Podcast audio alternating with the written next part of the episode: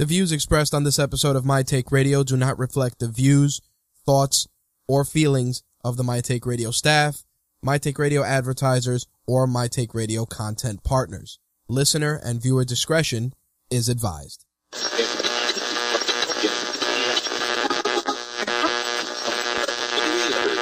This coverage is live and uncensored, so if you have any small children present, you may want to have them leave the room.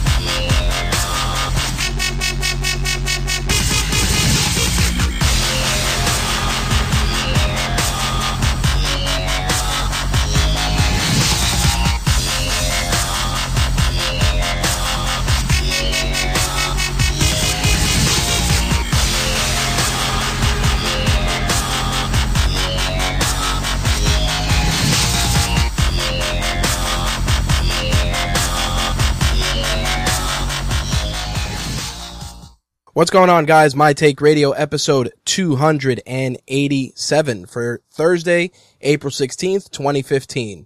I'm your host, Rich, and our caller number is 347 324 3541. Again, that caller number 347 324 3541. If this is your first time tuning into My Take Radio, My Take Radio is a variety show covering mixed martial arts, professional wrestling, gaming, and entertainment. Our MMA and wrestling editions air every Wednesday at 11 p.m. Eastern, 8 p.m. Pacific. And our gaming and entertainment editions can be watched, listened to on Thursday nights at 11 p.m. Eastern, 8 p.m. Pacific. Archived episodes of the show are available on iTunes, Stitcher, and TuneIn Radio. If you want to participate in the show, you can use our call-in number, the chat room on mtrlive.com or gfqlive.tv, and of course, you can also call in, hit and not hit option one, and you can listen to the show that way as well. If you're using a mobile device, you can use the Mixlr app. Just type in My Take Radio and you can stream the show live via the Mixlr app to your mobile device right now. All right. So, man, it's been a, uh, crazy couple of days, crazy week, I should say. Um, let me give you guys a little background before we jump into tonight's topic. So, last week after we finished uh, Thursday night show on Friday, I decided it would be a good idea to get a new desk.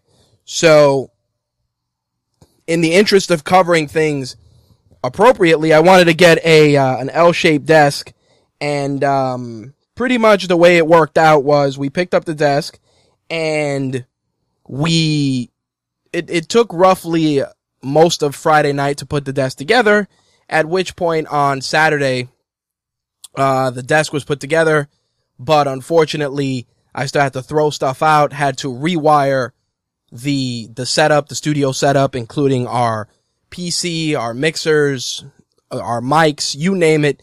That's what we had to do. Unfortunately, because of that, that caused a lot of unnecessary issues as well. Uh, a couple of our switches shorted out for our ethernet stuff. So we had to order new Cat 6 cables, a new ethernet switch. It was without a doubt a fucking nightmare. Because of this, uh, content on Rageworks took a big hit. There was hardly any new posts put up. And in addition to that, we could not upload episode 286 and the last episode of Black is the New Black. Luckily, I pretty much have almost everything resolved and up and running, and we did publish those two episodes on iTunes, Stitcher, TuneIn Radio, and on RageWorks.net as well. So, next week, knock on wood, knock on the new desk, we should be back to our regular broadcasting schedule with wrestling and MMA on Wednesdays and gaming and entertainment on Thursdays. So, with that said, our work with Patreon and all the other stuff took a big hit last week due to all these equipment issues, but we're going to be working on that this week. We got some great product reviews heading your way. Uh, we got a two Tylt devices that we got in two Tylt wireless charging devices, which I will be reviewing with my Note 4. And, um, those reviews are going to be on rageworks.net within the next couple of days. We are doing those reviews in conjunction with our friends from Royal Flush Magazine. Uh, Dani will probably be joining us later on during the gaming segment as she got to check out the brand new Guitar Hero live while she participated in the Activision event. She will be calling in and sharing her thoughts on that. We are going to get into the week's gaming news, of course, the NPD numbers, all the usual stuff, plus the week's entertainment news. I know a lot of people are going crazy about the brand new Star Wars trailer. I, I do have to put that on rageworks.net and also the leak of the Batman Superman trailer, which got out earlier this evening. Um, a Brazilian Twitter user actually shared some footage from the alleged trailer. And from what I saw, it looked pretty badass. Uh, we'll get into that. And of course, all the entertainment news as well. The other, the only other housekeeping items I did want to get out of the way is our broadcast schedule through the month of May and through June. In June, we will be covering special edition NYC on June 6th and 7th, I believe, or June 7th and 8th.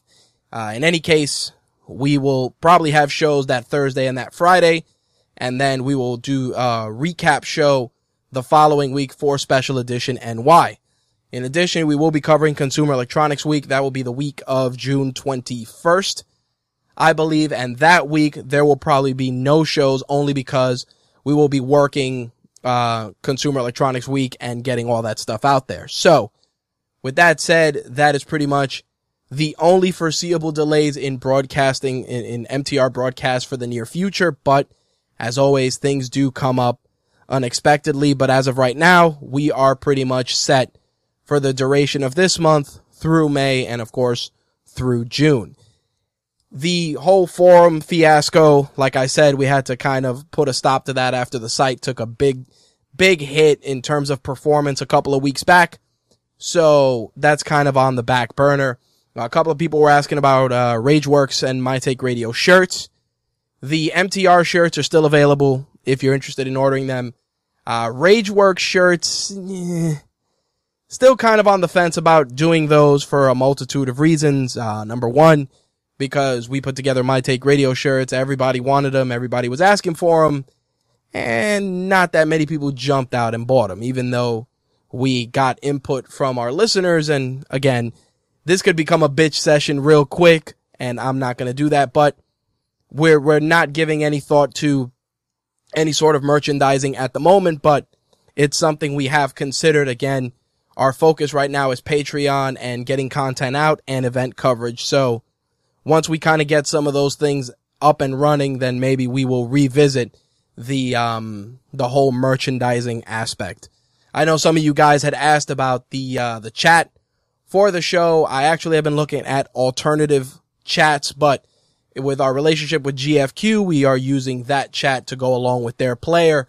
So unless we devise something differently, uh, for the time being, we're going to work with that until we can figure out some other stuff. But, uh, the chat has been running good. I see everybody in there, a lot of our usual suspects, a couple of new faces. Uh, shout out to everybody that's in there. As always, thank you all for tuning in. Anyway, as I said, we got a ton of gaming news on deck. We're going to talk about the NPD numbers. We're going to talk about a couple of other things that went down this week. I do want to give some initial thoughts on Mortal Kombat X or Mortal Kombat 10. And of course, the entertainment news for the week. So with that said, let's not waste any more time and get this ball rolling. Let's get to some video games, shall we?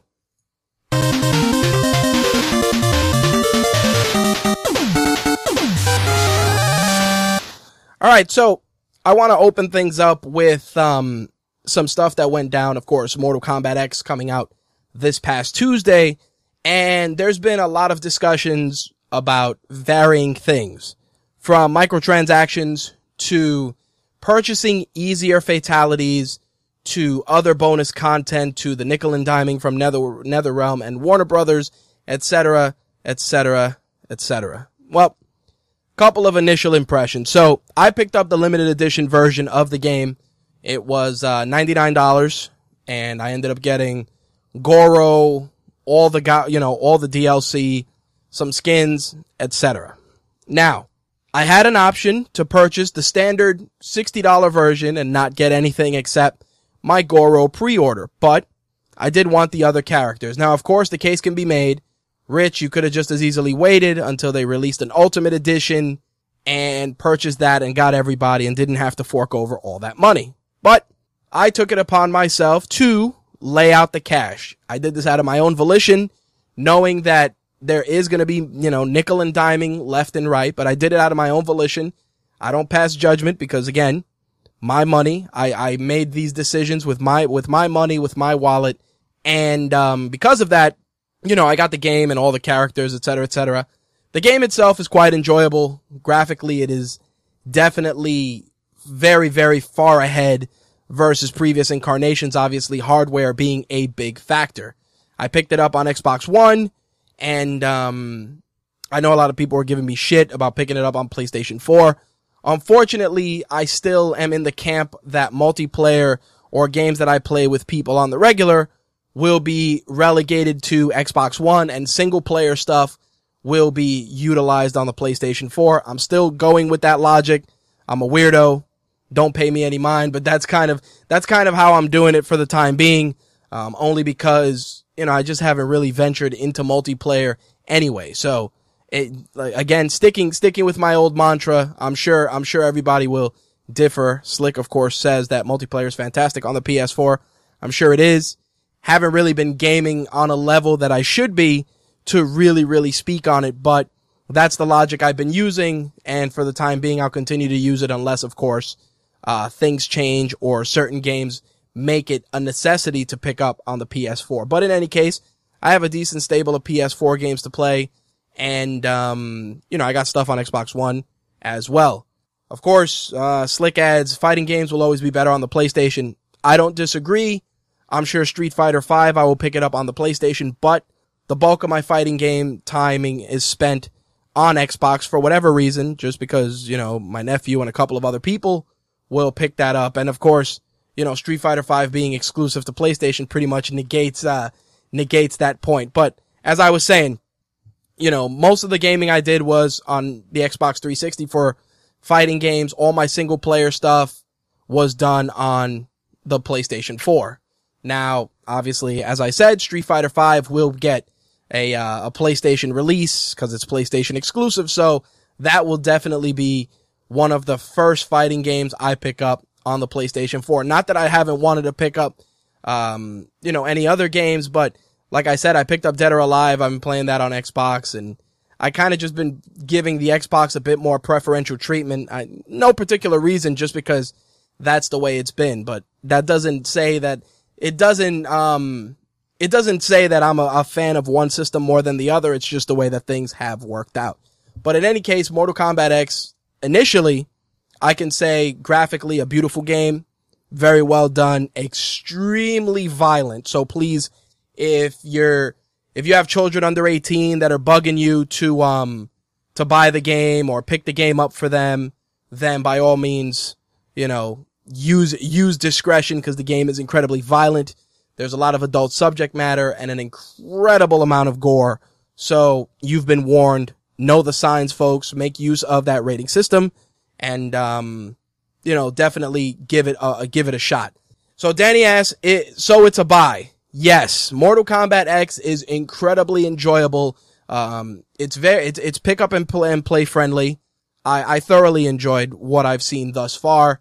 Uh, a couple of demos that I played were, were really good and most of, you know, most of the demo fights, I'm to try and, sh- and share some footage with you guys on the site. Um, Slick says I'd wait. The online is horribly unbalanced. Um, let me, let me acknowledge that first, just before I bring Dani on. Online and balancing issues. The game is two days old, three days old. So with the game, the game is three days old. I'm not, I'm not gonna shit on any sort of bugs or online problems for a game that is roughly two days old. I just, I understand I'm a pessimist and, you know, and I, and I can be surly and angry and sometimes a little, a little more negative than I need to be, but I'm also a fucking realist. The game came out Tuesday. The shit's gonna be fucked up and it might be fucked up throughout most of April and into May. You know, Slick says people are using unlimited stun attacks that cannot even be blocked. It's no different than people hacking GTA, dude. Shit's, shit's gonna get fixed. Eventually. Like I said, I'm still playing through first player campaign, single player campaign. I'm not even looking at multiplayer. Like I want to enjoy the story, play with all the characters, find my mains, find my favorites, and build from there. If people choose to play online first and get their asses handed to them, that's on them. I want to play the game the right way. I want to enjoy the story. I want to see what the ending is. I want to know what the characters are. You know, all that fun shit. If you want to jump online and get killed immediately or deal with the lags and the cheats and all the bullshit, that's fine. But again, I'm not gonna, I'm not gonna come waving a fucking hammer to shit on a game that is only, you know, two days old. I just don't got it in me. In any case, absolutely. And I, I, I'll get into that. Anyway, as I was saying, it's a fun game. If you're playing some, some local play, it's, it's a great game to pick up. If you want to jump back into a fighting game and you want some gratuitous violence, it's a fun game to pick up. I think NetherRealm did a good job with it. Yes, the DLC, the microtransactions, the easy fatalities are bullshit. But let's be realistic. If you're paying to use easy fatalities, you're a fucking idiot and you don't really know how to truly enjoy gaming. Because one of the fun parts of Mortal Kombat was learning how to do the fatalities, how to, how to figure out where you had to stand or where you were able to figure out some of this stuff. And that was just part of the learning curve and part of the fun. The fact that that even exists is just horrifying. And the fact that people are, are even contemplating paying for that stuff is stupid. Do yourselves a favor, play the game and enjoy it before just you know, jumping on the bandwagon that shit is fucked up. Like I said, the game's two days old. I am going to review it and the review will be on rageworks.net probably, if not by this weekend, then perhaps by Tuesday. All right. So Slick informed me that Dani's on the line. I do want to discuss Guitar Hero Live. Uh, she actually got to see the game firsthand, play the game, and also I want to get her opinion on some of the stuff that people have been saying about a game that was only shown to a select group of people. I'm curious to see where she stands and how she feels about the future of the series. So let me bring her on board. Dani, what's up? Hey, dude. How's it going? Welcome to the party. What's going on? Nothing much. Just checking out stuff and listening to you guys. So you got to play Guitar Hero Live and you got to a little hands-on time. You got to see how the game gets broken down with other members of the gaming media. So what are your initial impressions of the game? So I walked away like I didn't know anything, did not know. Like I had an inkling that that's what we were going to this event for, but I had no idea. Didn't go on Twitter, didn't go on Facebook. Had no idea that this was what they were going to show us. And I actually found it innovative. Okay. Everyone's pretty much complaining, like making fun of the, the audience and the band and some things are just, it just seems awkward, but for the direction of what Activision really wants to do with the game, it makes sense. Okay. Like, they want you, they want to emulate the band experience. So the way to emulate that experience is to make it a first person music experience. I so agree with have that. the crowd looking at you, have the band reacting with you. That that is clearly what they were showing at the event and what conveyed when we were playing it. Okay, well, let's let's talk about that first person experience. For those of you unfamiliar with the Guitar Hero series, DJ Hero, Band Hero, all the all that hero bullshit that was out during those last couple of years. Uh basically your the musicians were all animated uh, you know, they were all sprites. There was no real world, quote unquote, interactions.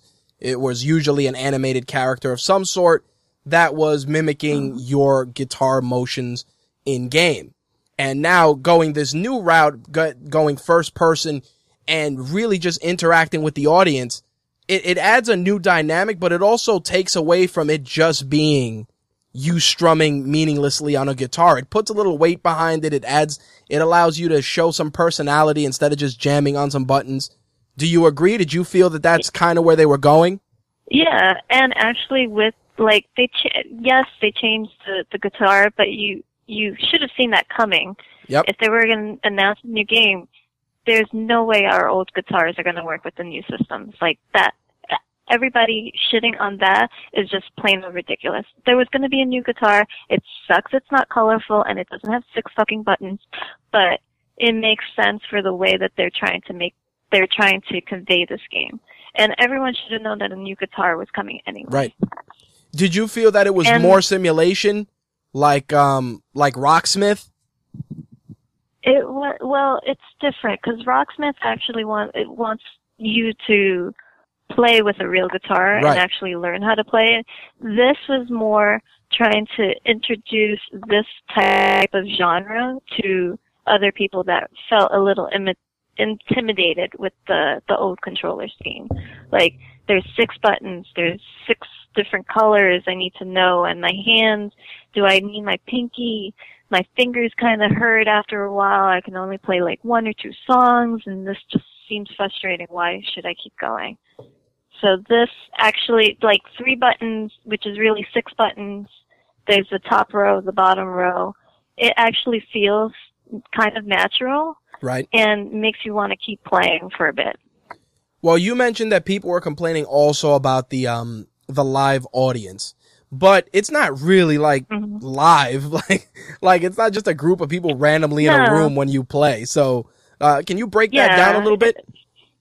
Yeah, so what Activision did was they actually held like I guess fake concerts and recorded the the fake concert to use within the game. Okay. So you're playing with real real bandmates. So what you see is all like it looks like you're playing like remember the old games that used to use like actual movie clips? Yeah, like most of the stuff on Sega CD, parts? all the Sega CD Yeah. stuff, Night Trap, all that stuff. Yeah, absolutely. Yeah, so this is exactly like that. Except in the middle of it all is your highway of you playing and Right. notes for you to play. So these notes actually look more like it kind of looks like Rocksmith notes where you you're actually playing chords. Right. So there's chords, there's you can place your finger like there's weird combinations that you can do now that actually make it look if you look at your fingers as you're playing, it looks like you're actually playing notes. Oh, nice. hmm Was the So I I like it. I really do. Like this this like I need to see how Rock Band is actually going to like how they're going to step up their game Right. because Activision actually came out first with here's not only is the game coming out, here's gameplay, here's the guitar, here's what it's going to be like when you battle and got to play it. Like I didn't get to see or didn't get that from Harmonix yet. So I'm hoping that they reveal a little bit more going forward. uh, can, how about the uh, the introduction of GHTV, which was their uh, playable music video network? How did how did how was the integration for that? Did you get any any deeper information other than what's been kind of given to the general public? How's that working out? No, so we didn't get to play with that there. We just got to play um, just a single player mode. So Right. just through this through a couple of songs. So the way that they conveyed the GHTV was it's literally various YouTube channels and they're all based off of genres. So you would pick like a pop genre, take a look at it, like switch to that channel, see what songs are playing there. If you like them, you just jump right in and start playing. If you don't, you just move on to the next channel. So it's always constantly iterations of songs within a set list that they are going to curate somehow and make available always.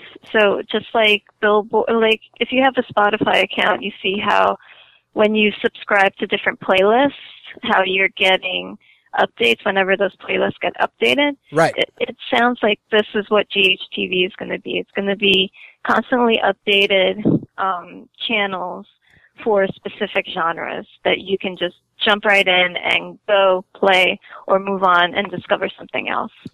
Now the the GHTV is that separate from the song cat the song catalog for the game, or is that kind of like a backbone in addition to the song catalog? So this is totally separate. So Okay. there's going to be uh, like separate songs that you'll play with just the live part, which is that solo part, and then this would be where you do your challenges, where you check out the leaderboard, like your position on the leaderboard, and where you can do your head-to-head challenges, like you could battle against other people. Okay, so so this is going to be like the multiplayer sort of. Gotcha. Well, and then the difference with this is there's no audience, so you don't see the audience and you don't see your band. What the background is is the music video or the YouTube video oh, for nice. that song that you're playing. Well, overall, based on the the initial impressions, I know you had mentioned the song catalog. Did they give you any anything what, uh, with regards to what people can expect, or is it going to be something where you're going to get a, a, decent helping of songs, and then of course everything will be DLC or microtransaction, or was it oh, just we're going to give you a big catalog? They did not discuss. Yeah, they didn't discuss pricing. They did not discuss DLC. And whenever you try to ask questions, like we tried to ask if there's going to be drums, we got a very vague a- answer. like we're just focusing on the guitar, so we're not even sure what really is going to be in the final game. I'm I may be leaning towards that the guitar might not be the only thing in the game, or it could be, because they are going to make this full game playable from a mobile device as well.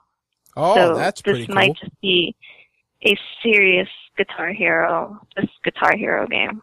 Well, you know, the thing that gets me, and this was something that I feel killed that genre, was the fact that it was almost like we're gonna put out a dozen different discs, you know, yeah, the, the all these different discs, Mm-hmm. and then we're gonna saturate it with all this DLC, and it just felt like you were you were always behind because the bulk of the content was just a la carte at that point. So, do you feel that it makes sense that you'll buy, you know, a disc-based game plus the guitar, and then the the the immediate uh, helpings of music are just going to be available as DLC, or do you think that you're you're we're going to see a healthier a healthy catalog, and then it, the DLC would just supplement that? Well, I don't know if there is going to be DLC because they didn't mention it, and if the Well, the the GHTV, I should say, will replace it. right? If GHTV will replace it, I'm for it because I I like the concept of going into a playlist, and if there's one or two songs that I really want to play within there, that's great. I get to play them, and then I get to discover new things, and that I might not have discovered just by downloading DLC. So I like the idea that I don't have to fish out songs that I want to play. Right. I can play them right off the bat and maybe discover a new artist somehow or a new band. So I, I like the concept of the GHTV. I may be in the minority because of it, because I've seen everybody just complaining that there, that there is no DLC, but it might have been that Activision didn't properly convey the idea of what this GHTV is going to be. This Right. is going to replace DLC and it's going to make like not just hundreds but maybe thousands of songs available for free, that might be interesting. I'd take that. I mean, what's the sense in, in paying for one or two songs when you're essentially using the backbone of YouTube, which many people Yeah. don't acknowledge that YouTube has become its own music service because how much music is already available on YouTube. You can punch in any artist, any song, and I'd like to say at least 90% of the time you're going to find that song either because the person uploads a track with a blank background and lyrics or the actual music video, but there's something for a song on YouTube. Yeah, and there's the whole there is Vevo or V E V O. That's that all it is is just music videos. Right. Like and that was on YouTube and that started from YouTube. I, I'm totally for for see, seeing this out. Like it was just announced Tuesday. Right. They even let the public play it. The video is also live on GuitarHero.com where you can see the press conference for yourself. So Right. that you could see the same, same presentation that I was given. You could go check it out for yourself because I, I really think that the media that was there kind of skewed the news a little bit I and didn't that. see the innovation and highlight the innovation. There's a lot of innovation there, and Activision really wants to try to bring back the genre, even though they kind of killed it by re- releasing a Guitar Hero like every six months. It Yep. felt like It's true. They're they're trying to to bring us back, or they're seeing how how excited everybody was about the Rock Band um, announcement, and they just want to ride that train. Like I, I'm for it. I I want to see what else they're going to announce this coming E3 when we go check it out, and and just see what they have planned because this might not be it. There might be more. Did you feel that the um you know going back to the guitar controller briefly, did you did it feel like a more premium device, like a uh, more premium accessory? Or did it still have that kind of quasi plasticky feel? No. oh no, the, this felt different. It it felt comfortable in your hands. It it felt sturdy. The only thing I miss is remember back in the day when you could shake the controller to Yeah. activate star star power. Yep. They have this big button that says Hero Power at the end of it, and it's like. It, it was awkward to activate it. You really needed to time it properly because that needed like a hard press Jeez. for it to actually get anything to happen. That that was the only quirk about it, Well, but we- it, it didn't feel cheap at all. Well, that's good. I was gonna say that it's weird because we are in the era of you know motion control, so you would have thought that the that the dip of the guitar would have still been a a, a function.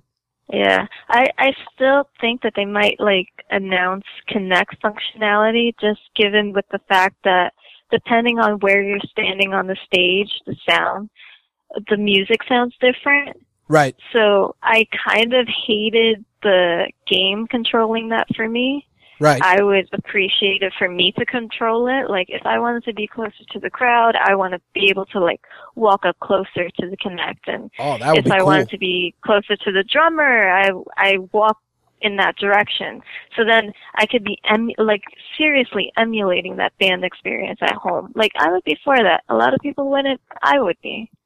Well, you're also about the immersion, which at this at this stage of the game, I th- I feel that what Activision did, and and you may agree or not, I feel that Activision used this Guitar Hero announcement and where they were going to kind of dip their toes in the pool because honestly, Yeah. nobody's been doing anything with accessories. Like you've seen the the Kinect, the PlayStation camera on the PS4. None of that stuff is getting that exclusive that, that exclusive usage that they touted when they first announced these systems. Remember everybody was into the Kinect and this and that and now Mhm. all of this stuff is kind of fallen by the wayside. So Activision I feel based on what you shared, the video footage that you shared, I think they're playing it safe, but they're also going to sneak some some revolutionary stuff in there because they know that the technology has evolved so much and music is now so freely accessible that for you to make somebody pay $10 for a song pack in an era of like like you were saying, you know, YouTube,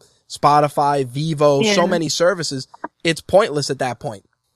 Yeah, exactly. Like people already know how or sort of expect how to discover music.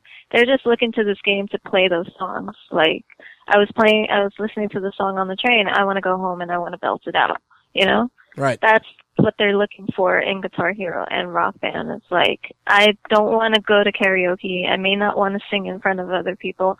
I may not want to pick up and learn an instrument. I think it's too hard. I'd rather pick up a plastic controller and start playing. Like that's totally fine. Don't feel bad. I still I still have my my DJ Hero Jay Z Eminem suitcase controller. Still have that. still still still still occasionally blow the dust off of it and play it just because DJ Hero was probably I kind of felt now now that you know years have passed like they truly jumped the shark with that. But that but those games were Yeah. really really fun and Slick can attest to that as well because he played his fair share Yeah, of, well, of DJ they- Hero. They're the developers working on Guitar Hero Live, so you're gonna get some slick stuff. I hope so. I mean, you know, what you showed and the videos you shared and the stuff you shared from the event, it really, really looks incredibly promising. And to go back kind of a little bit to what you said, it's very easy to to automatically dismiss it as you know ah, it- it's all right, whatever. But we're also dealing with what is essentially a beta of this game. Things are going to change. Things are going to improve. Quality control of the instruments are going to still be there. So at the end of the day, we may see something a bit more, you know, a bit more robust come E3, which you said for yourself. You know, they're prob- they'll probably have a, an even stronger presence there, especially if anything is coming out of Harmonix as well. Oh yeah. Well, we'll be reporting. Royal Flush magazine will be there, so check out. Be sure to be on the lookout for that. There you go. Is there anything else you wanted to add about the event? Um, just that I I I still play Rock Band regularly, so I decided to play the guitar last night, and seriously, my hands hurt. Like having to use four fingers, I totally forgot like how awful I am, or how much I used to play back in the day, or something. Something's definitely different because my fingers can't move like they used to. Ah, there you go. Uh, be- before before Hell I, before I let you go, I did want to ask you about a, a separate gaming story, and I wanted your thoughts on it. Um, Time Magazine released their annual Time 100 list, and um, you know, ga- the gaming the gaming community has been represented there numerous times. The developers of Minecraft were there in 2013. Shigeru Miyamoto was there in 2007. Um, both of them were included in the Titans category at the time. Um, Anita Sarkeesian was included this time for gaming's feminist advocate. And I'm curious about where you stand on that because the time, the time 100 list is a very, very, uh, large list of who's who and influential personalities. And I was curious just as a, as, as a fellow, um, gaming personality, let's, let's use that. if, you know, let, let's and I'm use, a lady. yeah, well, I didn't, I didn't want to use that because that's fucking obvious, but, um, you know, but it's like, oh, Dani's a lady. Yeah, good job, guys. Um, but, but in all seriousness, you know, you see the Time 100 list and this is a pretty big deal. And the fact that she's been, she, she made it onto this list as, you know, a, a gaming's feminist advocate in the piece that Wil Wheaton put up.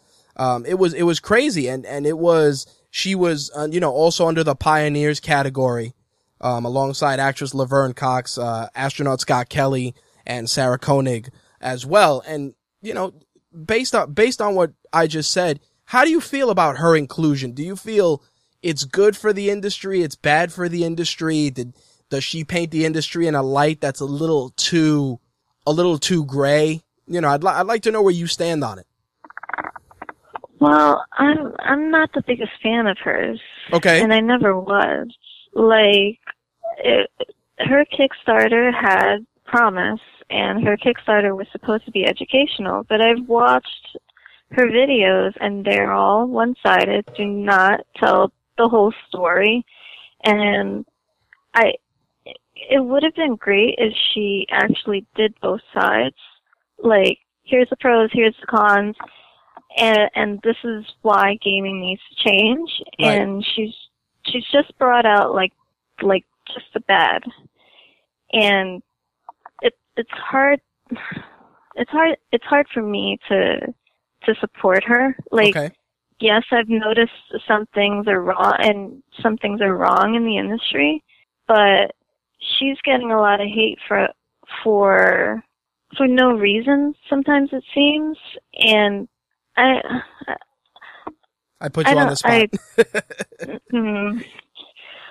No, it's it's fine. You put me on the spot. It's just that I I would not think of her as like a thought leader mm, in that category for feminism because there are a lot of other feminists that are working towards giving us equal rights.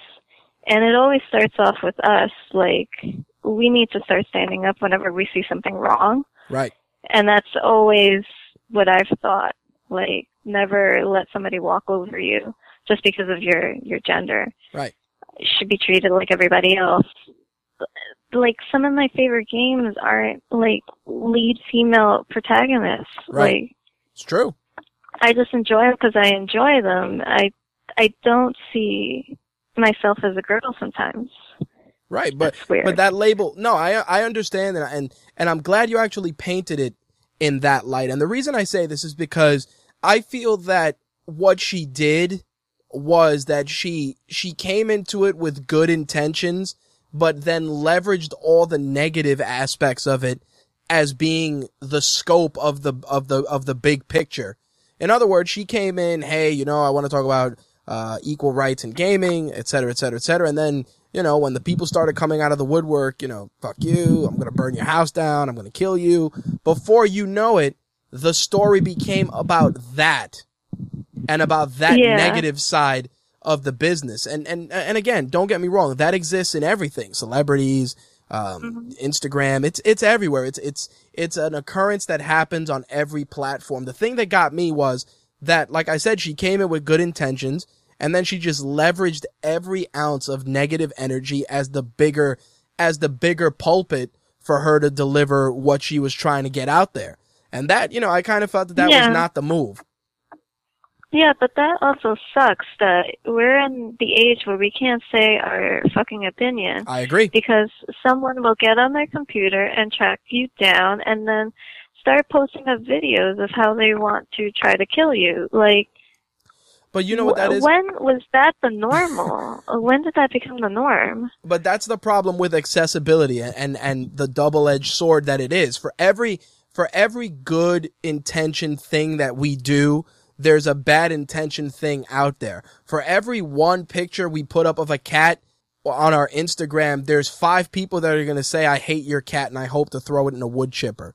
You know, that's just, that's just the way it is. We, we live in a, in a, in an era of accessibility. And the problem isn't so much the accessibility. It's the fact that people aren't taking a stand about that individually. It's like people don't, people don't realize that, hey, I can find your IP address. I can show up at your house or, mm-hmm. or, you know, the world is an incredibly small place. I can remember what you look like and bump into you at an event. And, and, you know, it, it goes back to what, what Dark Helmet just said in the, in the chat room, keyboard warriors. Keyboard warriors exist in every genre. Wrestling, MMA, Oh yeah, and gaming. they existed long before any of this. Exactly. Long before Gamergate, they Yep. they were there. It's just Twitter, ins- Twitter, Instagram, and probably Facebook have just given them more power. Right. They've given them more power, but that's also because that power has been leveraged and, and, and people don't hate, don't like when I say this, but people have leveraged that hate as a platform to get themselves over. And this is, this is everybody. Every, every gamer, you know, gay, straight, black, white, um, whatever the case may be, some of them have leveraged that as a platform for, you know, even bad press is good press.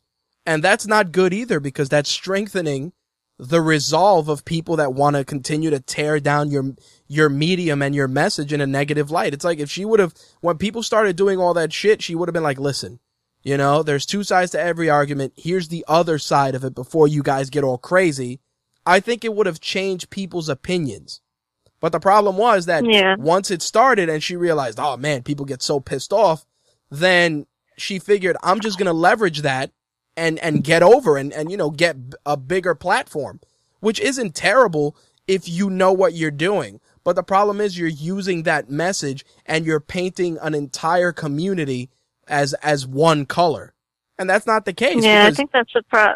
That's the problem I have with it. It's Yep. like I've seen her videos. Her videos are like, like for as much money as she got, she's churning out the videos like every six months, three months or Mhm. something. Like it took it took a long time for the first one to come out, and then she staggered all the rest of them, and they're all just her opinion. And your opinion, while it's great, I would love to hear somebody else's opposing opinion Right. and then see a debate because that's more interesting than just getting money just to churn out videos for your opinion. I agree. Well, you know what's funny? I, you know, just to kind of bring it full circle, I had mentioned some stuff about um, Gamergate and stuff a couple of episodes back, and I remember I put the episode on face on uh, YouTube. Somebody shared the video, and they're like, "Oh, you know, this guy starts talking about you know the feminist agenda and blah blah blah," and I had to go out there, and I believe the following week I said, "Listen, you know, if the feminist agenda means that I don't want to see a girl get called a cunt rag and that I'm going to kill you or burn down your house, then I'm sorry. Then I guess I'm a fucking feminist. Then, oh, I'm sorry that, you know, I don't want you to be called a piece of shit because you have an opinion. Oh, I'm sorry. I guess that makes me a feminist. Like that, it blew my mind. But again, that was somebody that, and, and I responded on YouTube and, uh, you know, I wrote a comment and I said, listen, if you have a, a you know, a sister, a mother, uh, you know, a girlfriend, a, a female in your life who you love and care about, and she wanted to share her opinion, and I wa- and I came along and said, "Fuck you, you're full of shit. I hope you die." I hope, I said, I sincerely hope that you'd want to beat my ass. Like that's, that's the natural order of things. And that's what, that's what gets me. Of course, after I said that, the person didn't write back. But that's what it goes down to. It's like, yo, I can disagree with you, but that doesn't mean that I'm to go home and sharpen my axe with the hopes of chopping down your door and killing you in your sleep. It's not how this shit works. You know, we could di- we could Yeah. disagree with it. We could disagree without you hoping I, I drink a glass of AIDS. You know, like that's that's how shit is. We could disagree that easily. Yeah. There you go. Well, I, I did, I, like I said, I wanted to get your opinion on that because it was such a crazy news item. And I'm like, wow, she made time 100. And again, it's like, yo, you're making time 100 riding a wave of hate. You're on that surfboard riding a wave of hate into the time 100. Yeah, and all all it is all it's gonna do is just generate more hate. Yep. And that's not what we want. Like we wanna be treated fair, but we also like we love games. Like we just wanna see a little more like diversity. That's it. Yeah. We're Well, not asking to change the fucking world. that's it. Jeez. it, the, the diversity thing is funny, and I'm glad you bring that up because it's diversity in gaming. i- i- You know, we, we talked about, we, we were joking about, um, Dead or Alive and Dead or Alive, super diverse, I love Dead or Alive. super And I love that I have booby dynamics. That's fucking fantastic. I do not see any problems with that. there you go. But you, but you see the problem that, that you saying that everybody's going to be like, yeah, man, but she's like the last of a dying breed. And it's like, yo, you know how many chicks don't, yeah, I'm a unicorn. No, but but you know what the thing is? It's like people don't think that it, it, it's like the old joke that they're like, "Yo, girls don't fart." you know, like it's like, "Yo, girls do all the terrible shit we do." You know, they Who watch porn. you? You know, and we like- don't poop either. Exactly. Don't that y'all don't poop. No, it's just magic sprinkles that fall out uh, uh, uh, of, of your of your of the butt cavity. No, but seriously, it's it's like that's what I'm saying. Like like people don't realize, and they have these preconceived notions that you know, oh, you know, go in there and make me a sandwich. Yo, that's all well and good, you know, if you're gonna make me a sandwich, but at least let's play some games first. That's all I'm saying. That's all I'm saying. But um, Sandwich can wait. there you go. But uh, I, I appreciate you sharing your input. I, I'm very glad you got to call in. We were able to shoot the shit.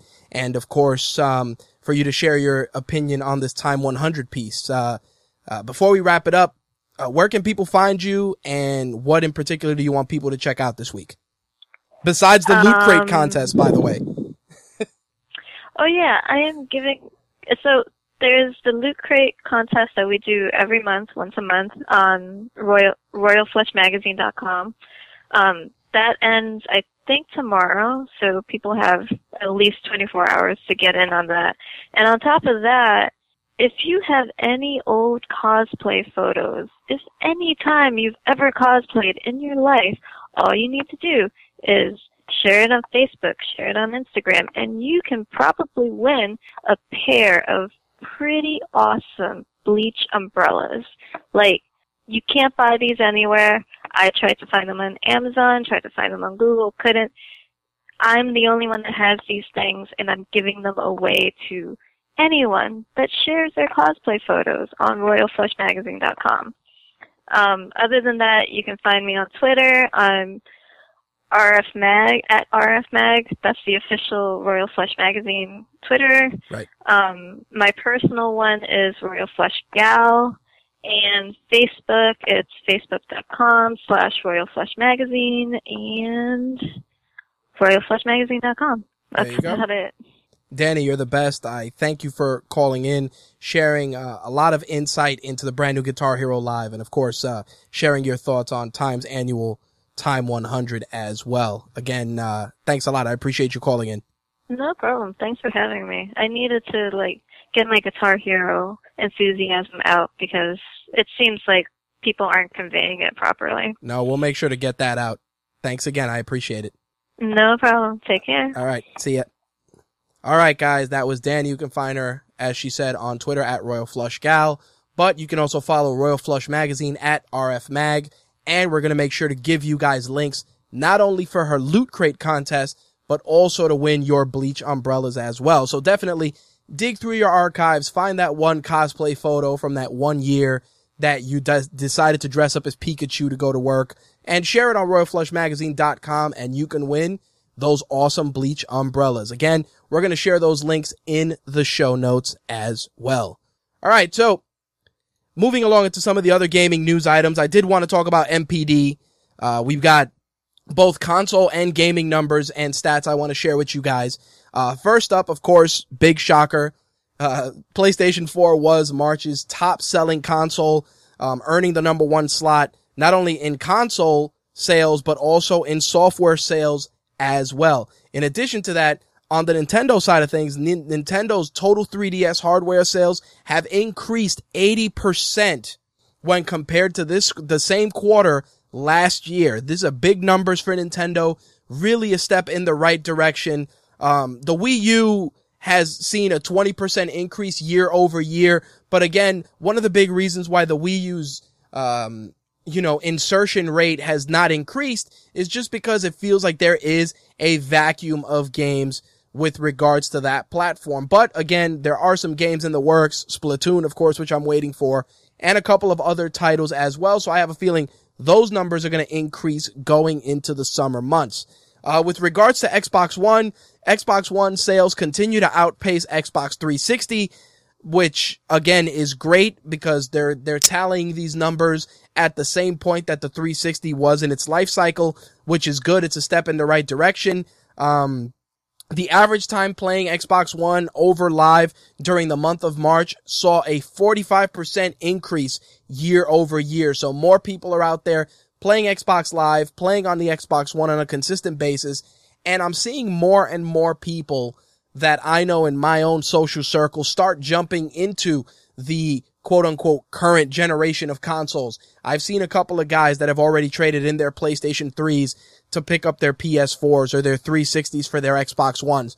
The, you know, the medium is evolving and there is a bigger adoption rate.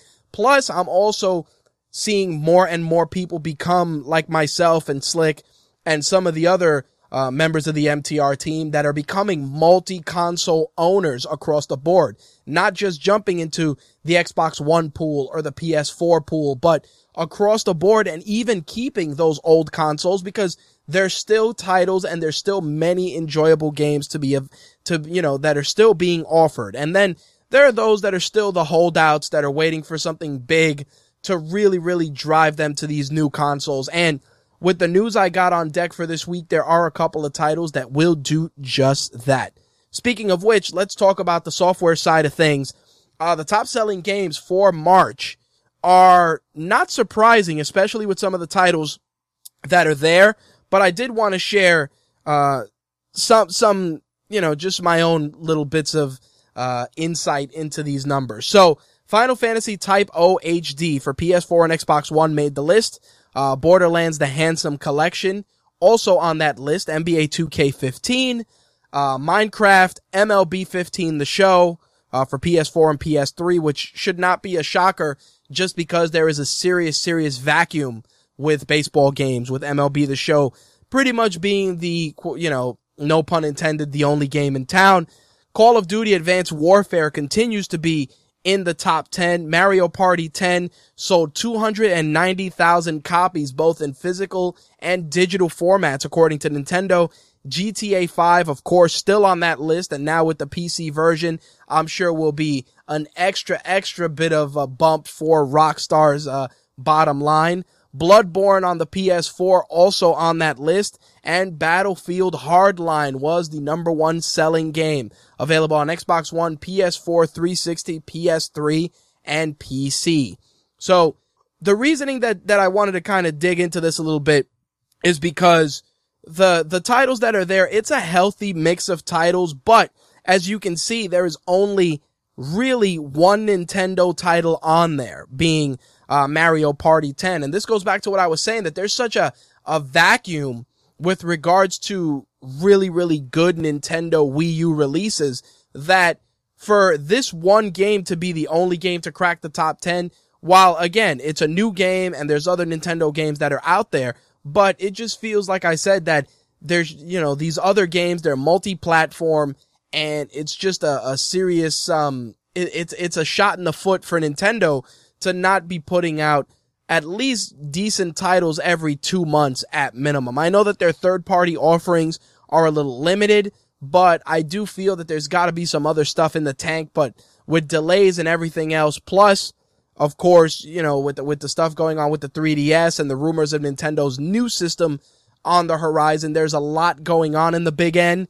But I'll be honest when I say that Nintendo's folly is always go, it always goes back to them not putting out games on a more consistent basis. But in any event, Mario Party 10, I've heard good things. I know a lot of people that really love the Mario Party series and picked that up day one and are really, really enjoying it. So, it, you know, they, they're definitely part of that drive for putting this game in the top 10 for the month of March. Uh, last month's top selling game was Majora's Mask also on the, on February, excuse me.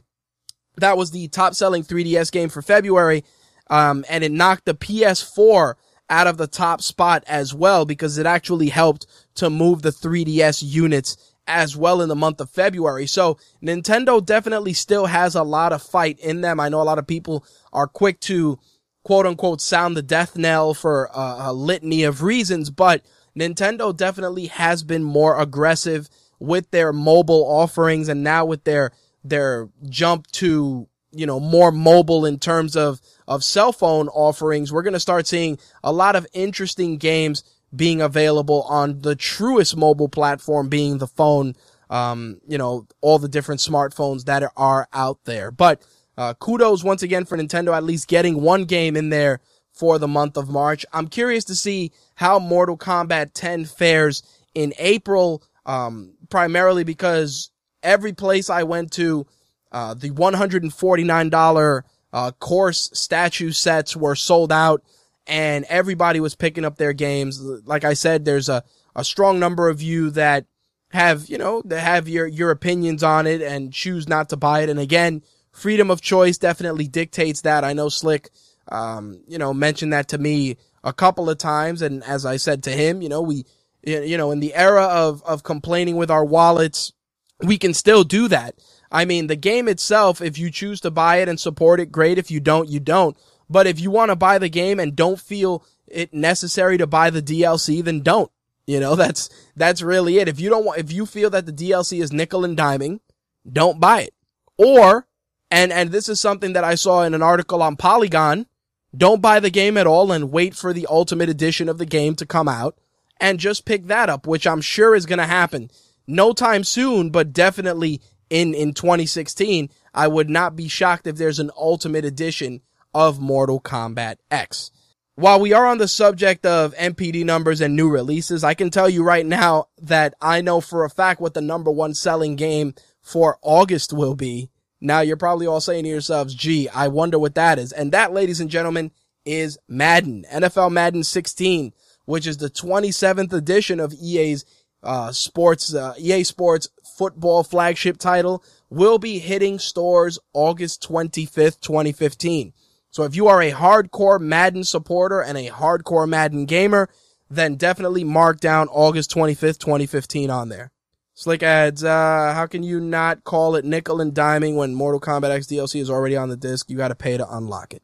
You know what? Instead of going through the chat, I'm just gonna bring Slick on and do it that way. Slick, are you there? Yeah, you just put me on the spot. yeah, well, here's here's where here's where we're gonna go with this because you've been you've been very vocal since Tuesday about it, and again, I I'm not dismissing your opinion. So please, anybody that's listening, do not think that I am I'm doing the hard sell. I do understand where you where you're coming from with the nickel and diming on the DLC, but the nickel and diming on on this DLC is not a new, it, it's not a new thing for gamers. You get what I'm saying? Like Mortal Kombat X isn't the first game to do that shit. Fuck, Capcom was notorious for that shit too. No, they're not the, the, the first people to do it, but it, it's becoming a trend. Right. And like you always say on the show, to speak up with your right. your pockets. People are not doing that. They're, Right. they're complaining, but they're still putting the money down. That's it. But dude, uh, what did I tell you? I laid out a hundred dollars for the fucking game. I'm one of those dickheads that does that. I did it. But, but again, I acknowledge that fully. Why? Cause I wanted to play the shit. Because guess what wasn't in my mailbox this, this past weekend? A copy of Mortal Kombat from NetherRealm. So since the shit wasn't on my, in my mailbox, as a quote unquote member of the gaming press, I had to go out there and buy the shit. And I want to kill people as the predator. True, but you Yeah. could have still bought the si- well That, that, sixty dollar version. but, but you said, but that's exactly what you beat me to it. I want to play as the predator. I wanted to play as Jason. When that shit was announced, I said, yo, I'm buying this shit. Yes, I knew it was on the disc. Yes, I knew that a year from now, there would be an ultimate edition because we all know that shit of the game. We all know it. It's, it's a no brainer, but I wanted to enjoy the shit now. You gotta pay to play. You know what I'm saying? But to go back to what we've said, yeah, I could have opted to just buy the $60 version, but then I would have still bought the Predator and fucking Jason as soon as they came out as DLC characters. Cause why? I'm a fucking asshole like that. And I acknowledge it. You get what I'm saying? The problem is that in terms of speaking with your wallet, this is across the platform like anything else. When we talked about the $50 DLC from Call of Duty, nobody had done that shit ever. Yo, here's a $50 DLC. And as soon as the first sucker dropped that $50 on the counter, they said, we got ourselves a winner. You see what I'm saying? It, it has to become a thing where when the company announces it, nobody buys it. As much as they want to. But that's never gonna be the case. You get what I'm saying? I don't, again, I don't disagree with your logic. I do not. And I respect you for standing your ground and not buying the shit. But you know that if people want to enjoy that experience, they're going to lay out the dough. Like I said, every $149 edition that I saw in the two GameStops in Roosevelt Field, which is a mall here in, in, in Queen, in Long Island. Let me rephrase that. You know both stores. The fact that both places had $149 versions that were all accounted for. What does that tell you? I mean, but that that's another thing I wanted to touch on. There's a lot of sheep out there, dude. Yeah, but the thing is, my I, I'm mostly mad at the individual season pass for Mortal Kombat X and the $99 version. I'm actually not mad at the $150 version because it comes with that statue. Right. And anybody who is a collector of anything knows that a statue like that could easily sell for $300 by itself. So if you're getting that statue, $150 is really not a bad price. Yeah, But well, the, the freaking $99 version gives you nothing but digital content. Yep, It's the same thing with, with Batman that's coming out. yep, There's two limited editions. One's 100, one's 200. But both of those physically put content in your hand, collectible shit. yep. And I mean, the same could be said for, you know, collectible stuff, but at least with a physical collectible item, you have something in your hand other than your dick.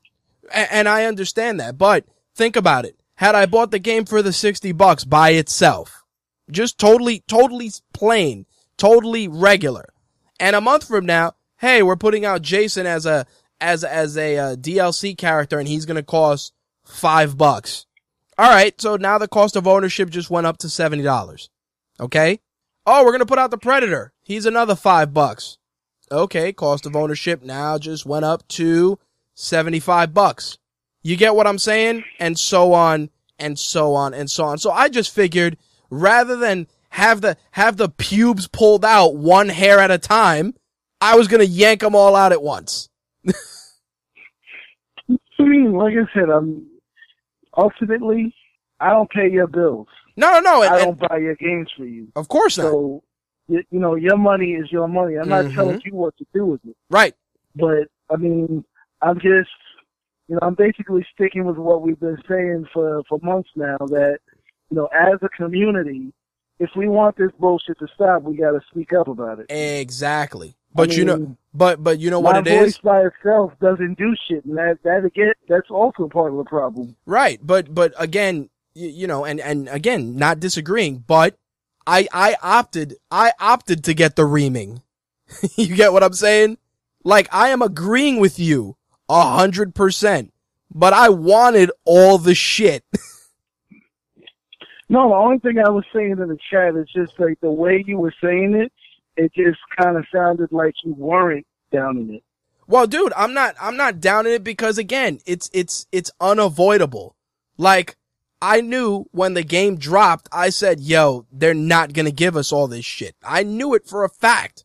And the closer it got to release and the more the prices and the additions came out, that's how it panned out. But that's not gonna detract from the enjoyment of the game, whether I'm decapitating somebody with Scorpion or decapitating somebody with Jason or ripping somebody's spine out with a Predator. That doesn't dictate that the game is gonna suck. That just dictates that EA, that, excuse me, EA, which is a, usually the culprit, that just dictates that NetherRealm knew how to fucking beat people over the head. And they succeeded in beating me over the head.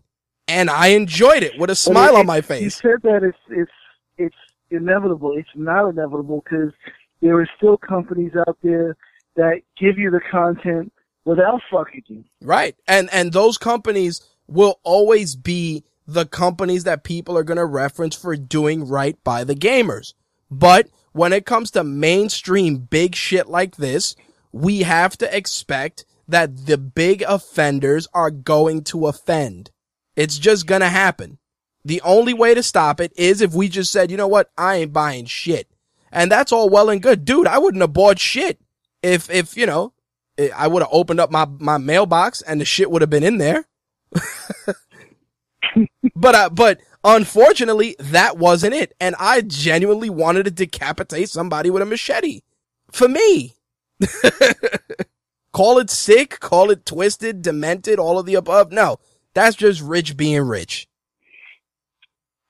Again. we, we know that. Again, brother, you are not in the wrong in the least, but freedom of choice. I chose to get fucking bent over this time willingly because I wanted the shit. Again, instant gratification is a motherfucker.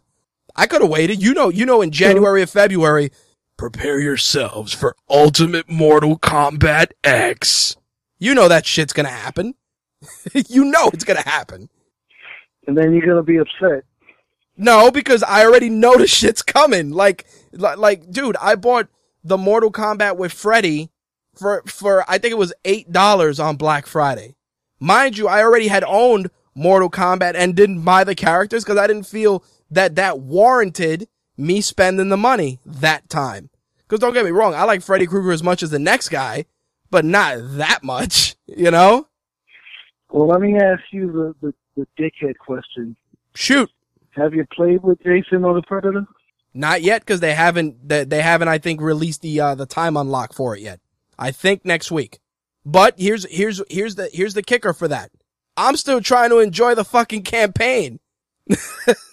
you get what I'm saying? Like if you if you ask me this question next week or whatever, and and and I haven't played with those characters, then yeah, I might be a little annoyed because I'm gonna be like, yo, what the fuck, man? Paid for the shit, can I have it? But you're asking me, you know, three days after the game is out. It's like, yo, I'm just trying to play through and enjoy the campaign with what little free time I have. I will say, I will say well, I this. mean, that that that's one thing I why like I said I was messing with you earlier in the chat when you mentioned you said you were playing it the right way because I know a bunch of people who have the game who jumped right online and, and and that's just I not mean- the move, dude.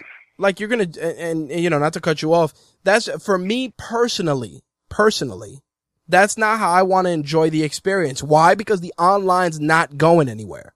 well I get what you're saying but with a game like Mortal Kombat and like I said I I have my own opinion on the the um fatalities but the whole point is that you want to perform those fatalities on other people Yeah, I guess. I mean, you uh, again. That may be how how you want to play it. I just want to play the game. Like the online shit dude, we've been friends how long? How many online games have you and I actually played together? You could probably count them fuckers on one hand. Well, that's because you're always busy. Yeah, but but aside from that, again, one hand. Why? Because I just play shit differently. That's not to say that Yeah. That jumping online isn't the bad thing, but I say this with all the games. Everybody runs to jump online, and the minute you do that, and a company says we're only putting out a game that takes place online, and you're not getting a single player campaign, what is the first fucking thing that happens?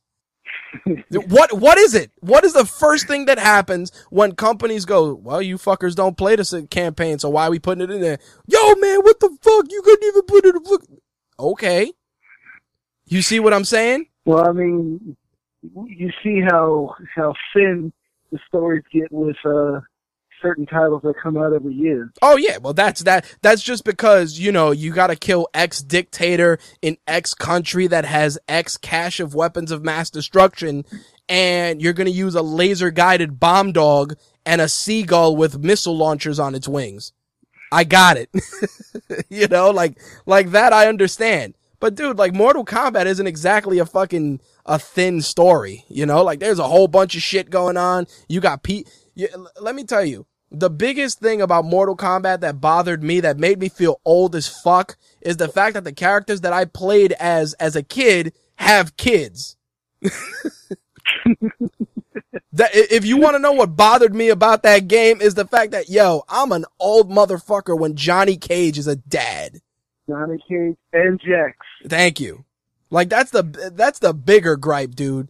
On this DLC, pfft, shocker, shocker they didn't put half of the levels on as, as DLC. You know what I mean? Like, like I, I'm not shocked, you know, same thing with Capcom, Ubisoft, that bit them in the ass, you know, like, like some of that stuff, the companies and the players don't surprise me. But that's what bugged me. saying, like, I felt you, you old as shit. Tons of money just from the freaking disc sale. It's just fucking greed, man. Oh yeah, dude, it, it is, it is falling for it over and over again. it is it is 1000% greed. And once again i am definitely a part of that machine this time. Cuz you know me dude i don't pre-order shit. I don't even give money to GameStop. Like you'd have to pry it out of my dead hand. But here's the kicker. Here's the kicker. Big box retailer Best Buy didn't step their game up. So when I went in there and I said, yo, I want to reserve this game, they're like, oh, well, you're just getting Goro. So I'm paying you $99 and no, correction. I'm paying you the 149 because they didn't even have the $99 version and I ain't getting the other stuff. Yeah, well, you know, you get the Wait, statue. you- I'm like, I uh, thought you said you got the ninety nine dollar version. I did, but not from Best Buy. Like I had to give well, GameStop the the money. $99 version includes the, the season pass. Right, but for some reason when I went to Best Buy to do the pre-order, the guy was like, it's either the 60 or the 149. And I'm like, I don't need Oh, the they were sold out of the ninety nine. Yeah, there was no $99 limited edition. None. At the Best Buy by by our by my by my office. And I'm like, okay, but the guy's like, yeah, but the 149 you get the statue. I'm like, listen, dude, I don't really give a shit about the statue cuz if I want the statue, I'll buy the shit on eBay from somebody. You should have checked the website, dude. Especially, I mean, and you're the one who got me to get this. You got the freaking the Gamers Club shit. Well, no. you could have got that shit for eighty No, bucks. no, no, no. Let me tell you what happened. I went to Best Buy. I went to I went to to to Lame Stop, and I had pre-ordered the game initially to get Goro. All right, and then uh, two weeks after, I signed up for the Gamers Club. The week prior, I had upgraded to get the limited edition because I wanted all the other shit. At which point, I went and I said, "Damn, this Gamers Club membership knocks off 20 bucks. I'm like, this is fantastic. So I'm like, I'll go to GameStop, I'll pre-order it. I mean, I'll go to Best Buy, I'll pre-order, then I'll go back to GameStop and cancel the shit. This was my plan. Dude, I was ready to just say to Best, to say to GameStop, I'll take my money back. Thank you. So I go into, in, into Best Buy. I'm like, dude, this is the story, blah, blah, blah. The guy's like, yeah, well, um, you don't get that from us. And the guy was like, you know, we, we, we, we told our district managers, blah, blah, blah, blah, blah, but that's what we have and we don't got, we don't got any orders for it. I'm like, all right, whatever. And that was it, dude. I, I went about my business. You get what I'm saying? Trust me, I did not want to open up my wallet for GameStop. I say this a thousand times, but unfortunately, I was backed into a corner in this situation. I got you. Trust me, dude, I wanted to use that Gamers Club membership. I was, I'm chomping at the bit to use it. Well, uh, my first use of it is, is already come in handy. I picked up Oh, you Lego used it? For like twenty three dollars, Really? and um, well, it was on sale last week for thirty bucks. Oh, okay. So with taxes, came out to like twenty six, and since the both special editions of Arkham Knight are sold out everywhere, it looks like I'll be paying forty eight bucks for Batman. See, dude, there's nothing wrong with that. No, other than the fact that I, I wanted the shit, but I mean that's my fault for for waiting. hmm Well, that's what happened with me, dude. I, I didn't think nobody was gonna, uh, dude, I didn't think this Mortal Kombat situation was gonna get the way it got. Like I said, when I went to pick up my Oh. copy, I was like, wow, you guys got a lot of, um, you know, limited editions by course. And the guy's like, yeah, we just don't have a place to put these. These are all sold. I was like, oh shit. All right. And I'm talking about like there were at least, uh, 20 of each, of each for each system on their back counter. I'm like, well, damn.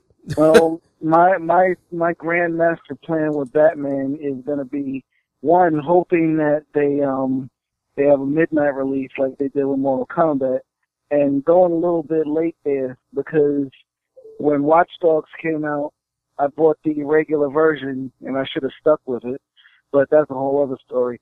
But um somebody actually that same you know a couple of minutes earlier returned the limited edition, so Nice.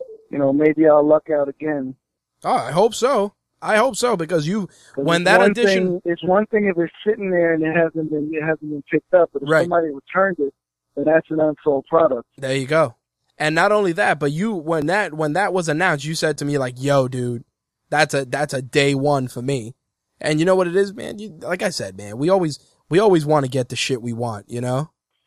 Yeah, the part of the reason why I waited is because it took so long to really know what the hell that was coming with these special editions. Yeah. You're 100% right about that. Like, like, think about it. The Jason and Predator announcements weren't, weren't made until like two weeks before the game came out, remember? Exactly. And that, and that's how they got me, dude. Cause I was, like I said, I pre-ordered just a plain Jane regular edition and then I was like, fuck. I was like, you motherfuckers. And my wife says to me, she goes, how much is it now? And I'm like, a hundred dollars. you know, like you gotta say that with like, with like that sly, like, a hundred bucks. you know? Not because my wife gives a shit about how much it costs, but a hundred bucks is a fucking hundred bucks any way you slice it, Basically. you know? But dude, I hope you get it because that Batmobile looks awesome. Yeah, even if I can get the Batman statue, but uh, you know, of course, uh, then again, I don't know if I really. Even at 160 bucks, that's a lot of freaking money. I'm saying, dude. It's like, it's like I, I almost contemplated, and again, I'm sure people will frown upon this. Did I contemplate buying a, a, a Batman PlayStation 4 to resell it? Yeah, fucking right I did. Yeah, if, if that Gamers Club applied to it, I might have, I might have done something. Exactly. I was like, I would have pulled the trigger on that, but then I said, do I really want to do that? Eh, you know, like I talked myself out of dropping that dough just because I'm like, sure, I could resell it and whatever, but what if I can't? Remember, re- all I have to say is Halo with the, with the helmet and everybody going crazy. And then the helmet is $60 in like Best Buy, like a year or two later. Well, you could resell the Batman one easy, but could you resell the one you have? Right. But like I said, I, I talked myself out of that shit immediately. Yeah, this guy at Best Buy tried to sell it to me. I was like, that's not what I'm asking for, dude. Yep. I, again, if you're gonna buy the system and you're gonna either sit on it as a collector's item or you're buying it for yourself, then have at it. Reselling, and I'm and I'm and I may I say this with 100% honesty, is a catch 22. It's like it'll it'll bite you in the ass. You know, you'll get stuck with shit, and then you got to figure out ways to get rid of it. Yep. And I know this from past experience with Marvel Legends and uh, numerous other figures. And that was it. even with the amiibo thing, I jumped in, I made my money, and I jumped out. Because as soon as I went into a store, I'm like, oh look, all the shit that was one per case is now twelve in a case. Whole lot. Because dude, that's what happened. Like that one day I went in there, I'm like, oh look, Mega Man, one per case. Made my money. Went back in there the next week. Kid you not, and whole shelf full of them. And I just went, phew, dodged a bullet there.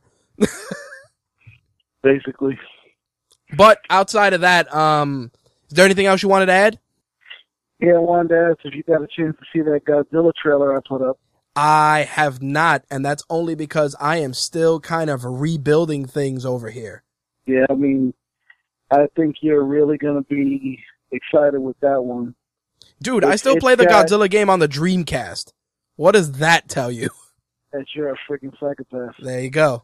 I should stream that shit thing, one day. I, I saw like they had everything on. I saw King Ghidorah. I saw like the freaking Space Godzilla, different versions of Godzilla, including. Like if you pre-order it, you get. They said Hollywood Godzilla, which translates to Fat Godzilla. That's it. That that translates to uh stretchy pants Godzilla or or or or Meg Griffin Godzilla. oh shit, Dad, Grandpa Godzilla. That's it. I, I I tell you this, at least they didn't try to hit you over the head and go, "Yo, pre-order so you could play as baby Godzilla." Fuck, I would stomp the shit out of him. I would fucking use him as a soccer. I'd use him as a weapon and kick him at other people. That's it, dude. But yeah, I I I'll, I'll check it out after the show is done for sure. Yeah, man, it's that's that's gonna be one of those guilty pleasure games. It's like I don't care, I want it.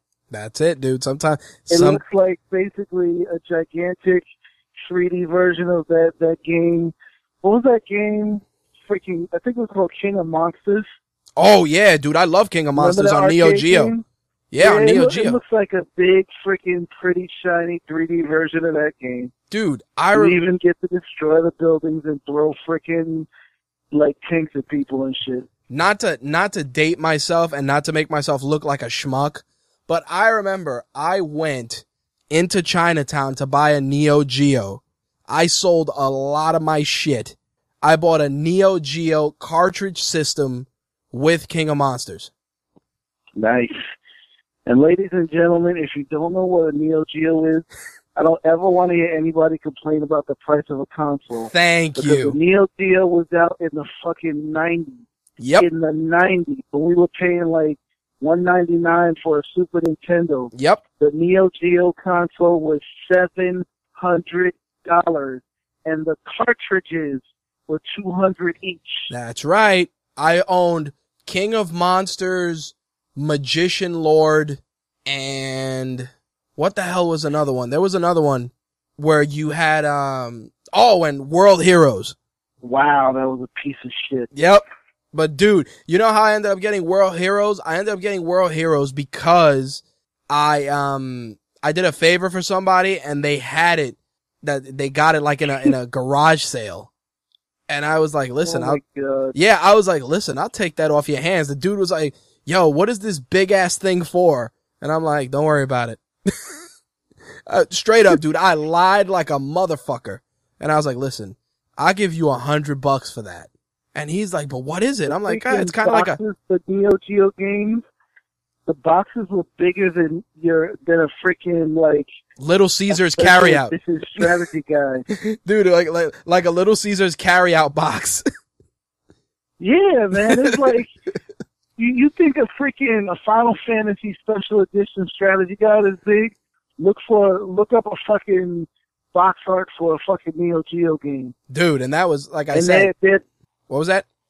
arcade game, and that that was the draw. It, it was the only thing that looked exactly like the arcade game. It was the arcade. Dude, it was it was ridiculous and it was cool because it came with the big the the the straight Neo Geo arcade joystick. Oh, dude, I was happier than a pig in shit. But again, I had to sell. I worked. I remember I worked for summer youth employment and I stacked every check, every check, and did like side jobs and all this stuff. And I remember I found the the the Neo Geo, the system in Chinatown because somebody put it in the newspaper, the bylines. Remember that? Yeah. Yeah, dude had it in the Bylines newspaper. I met him in Chinatown in the, the Elizabeth Street Shopping Center. I bought the system from him for, I think it was like four, 480, 500. I, I, I have a nagging suspicion the shit was stolen cause he was sketchy as fuck. But hey, hey, I'm on this train with this giant system in a, in a Jansport with like cables sticking out of the top of it. I'm holding it for dear life as I ha- as I rode the train home. Watching everybody. Oh, dude, watch watching everybody, dude. I it was like it was like to the point where I usually I kind of nod off on the train. I was super awake. What do you call it? The um, I remember seeing it like, just thinking to myself, damn, I wish I could get it. So seeing it at that, remember that that um, that that mom and pop game shop that they had in the Gertz Mall. Oh yeah, I remember those guys. I, I was so mad when that place closed down. You and me both. It was a treasure trove of goodness. If that place was there right now, I'd never have to worry about getting like those those those no name freaking games for PS3 and PS4 because they always had them. Dude, uh, you know what I bought from them before we wrap things up because we could go down memory lane forever. I bought Battle Arena Toshinden 3 from them. Wow. And that game is limited as hell. Like it came out and everybody's like, yo, this game is terrible. Shit, I got Street Fighter Alpha 3 on the on the PlayStation. Was it one? yep. In the big cardboard box. Nah, it just came with the disc. They always had some shit where they they'll like put characters on your freaking memory card or something. Oh, yeah, They yeah, always yeah. had some kind of extra shit they were giving you. Yep. I remember that. There was, um, I think I bought from them Psychic Force. The flying game where you, the fighting game where you like flew around. I vaguely remember that shit. I bought that from them too. I need to check out your spot up in up in Corona though. Hey, hey, hey, don't get, don't give that up. don't pretend that never happened, folks. Um, aside, aside, aside They from that though, anyway. there you go. Aside from that, anything else, my friend? No, I'm good. Well, I appreciate you helping me go down memory lane and share my, uh, buying a Neo Geo from a crackhead. I appreciate it greatly. All right, man. All right, brother. Peace. Peace. All right, guys. That was our very own Slick. Follow him on Twitter at RW underscore Slick. All right. So with that wonderful trip down memory lane with crackheads, Neo Geo and other gaming, uh, stories for the week, uh, we're going to wrap it up. We're going to jump into this week's entertainment news, uh, which was a little light this week, but there are some things that definitely need to be addressed. So let's get that ball rolling.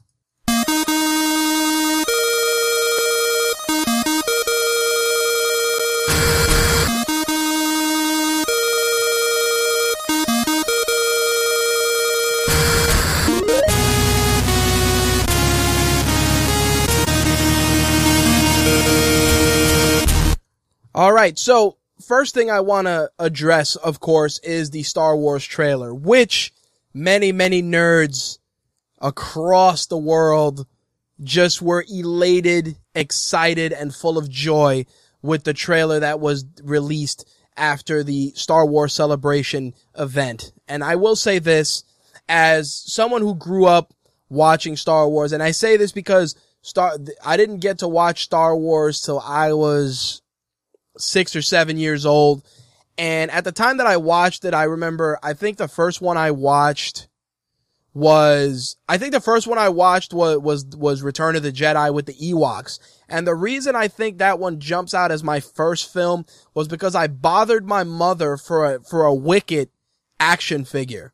I was like, Ma, you know, I need this, this, this teddy bear with a spear. And she was like, what the fuck are you talking about? And I'm like, look, look, look, this dude. And I, that I remember. And as I got older, I became, I, I, you know, I started watching Star Wars and understanding it more and it just became something that I really, really enjoyed. And then during my high school years, they actually had re-released the, uh, the Star Wars trilogy in theaters. And I worked in the movie theater during the release of all three films.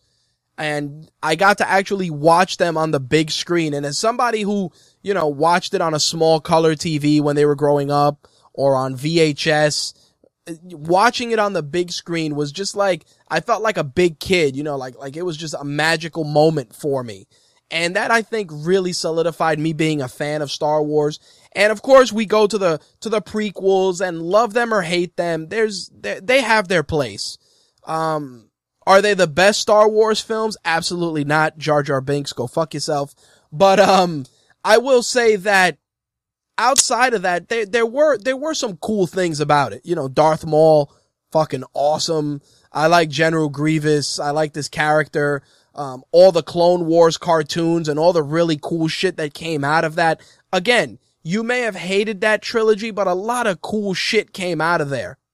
In addition to that, obviously when the new trilogy was announced, uh, you know, with, with, and the old cast, you know, returning, everybody was excited and we were waiting and waiting and waiting and waiting. And of course, little glimpses, little things here and there, people complaining about, you know, John Boyega's Black Stormtrooper, all the bullshit. But today, for, uh, you know, a minute and a half or two minutes, the, the, the, the, the collective nerd community collectively shit themselves with this new trailer. Had a great voiceover from what can pretty much be, you know, pretty much is Luke Skywalker, you know, seeing Han Solo and Chewie. It was, it was tremendous. And the cool thing was that at that moment, I really felt like how I felt when I saw that movie in the theater. You know, I just said to myself, you know, this, this, this has the potential to be something great, something magical. And the thing is that, yes, we do have those moments still. You know, the, the Marvel, the Marvel universe, the Marvel cinematic universe has opened the floodgates for a new generation of fans to truly appreciate something that many of us grew up watching in different capacities or grew up reading. I, I can vouch for my, um, my, my manager, his, his sons are, you know, 12 and I believe 12 and 14 right now, and they're hardcore into the comic phase, and they're in that phase because of those movies. They're going out there and reading comic books. They're going out there and, and getting a folder at their local comic shop. And the reasoning for that is those movies. It, it's not the books. It's not the cartoons. It is those movies.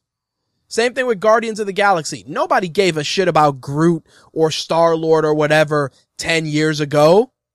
And there have been countless Guardians books. Countless. Countless ones. Nobody cared. But now that the movie came out, there's a new generation of people that are into these characters, that are into these personalities. And to see that happen once again with something like Star Wars was tremendous. Now, again, the movie could, could suck. The movie could be great. But at that moment, you know, on April 16th, everybody was, was just a kid again. And that was very, very refreshing for me as, as just a fan, as somebody who covers all this shit. It was, it was great. It was great that I could see that and just look on my, on my Facebook timeline or on my Twitter timeline and just have people talking about those key moments, sharing screen grabs from the trailers. And I said to myself, this is what it is. This is what it's, what being a fan is all about. Yes, we can be jaded all we want, but there are those few, those few moments where everybody just has, you know, that camaraderie, like, yo, it's gonna be, it's gonna be awesome and and that's what it was. I mean, it's been happening with with Avengers and and it's happening with Daredevil and it's happening with countless other things that I grew up with and it's so great to see. I mean, I always come on here and we talk about all the jaded stuff and we do all this stuff, but again, it's one of those moments where you say to yourself, "Wow." You know, it's really cool that there's so many other people that are just as excited as me and that's the kind of thing that, that really is the bigger, the bigger discussion. You know, it's just the fact that there was so many people that were super excited about this. And it's funny because everybody was excited last night because of the teaser for Batman versus Superman with the costumes. And here we have today this, this brief, brief teaser that really just set the internet on fire. And of course, now it goes back to your move, DC. And, um, you know, the, the teaser for Batman versus Superman and people are just, just as excited about that.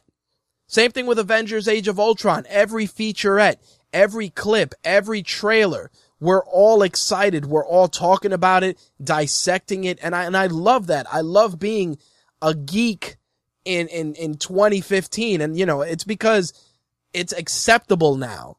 You know, when you were a kid and you say you were into comic books, you were part of a minority. Now it almost feels like when you say you're into comic books, you're part of a majority. And it's cool. I like it. It's great.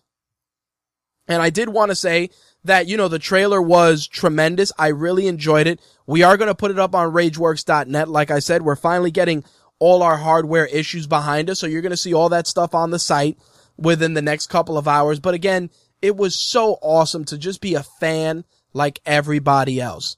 Now, as for Batman and Superman, there was some stuff that was leaked out. It looked kind of cool, like hearing Batman's voice asking Superman if he bleeds.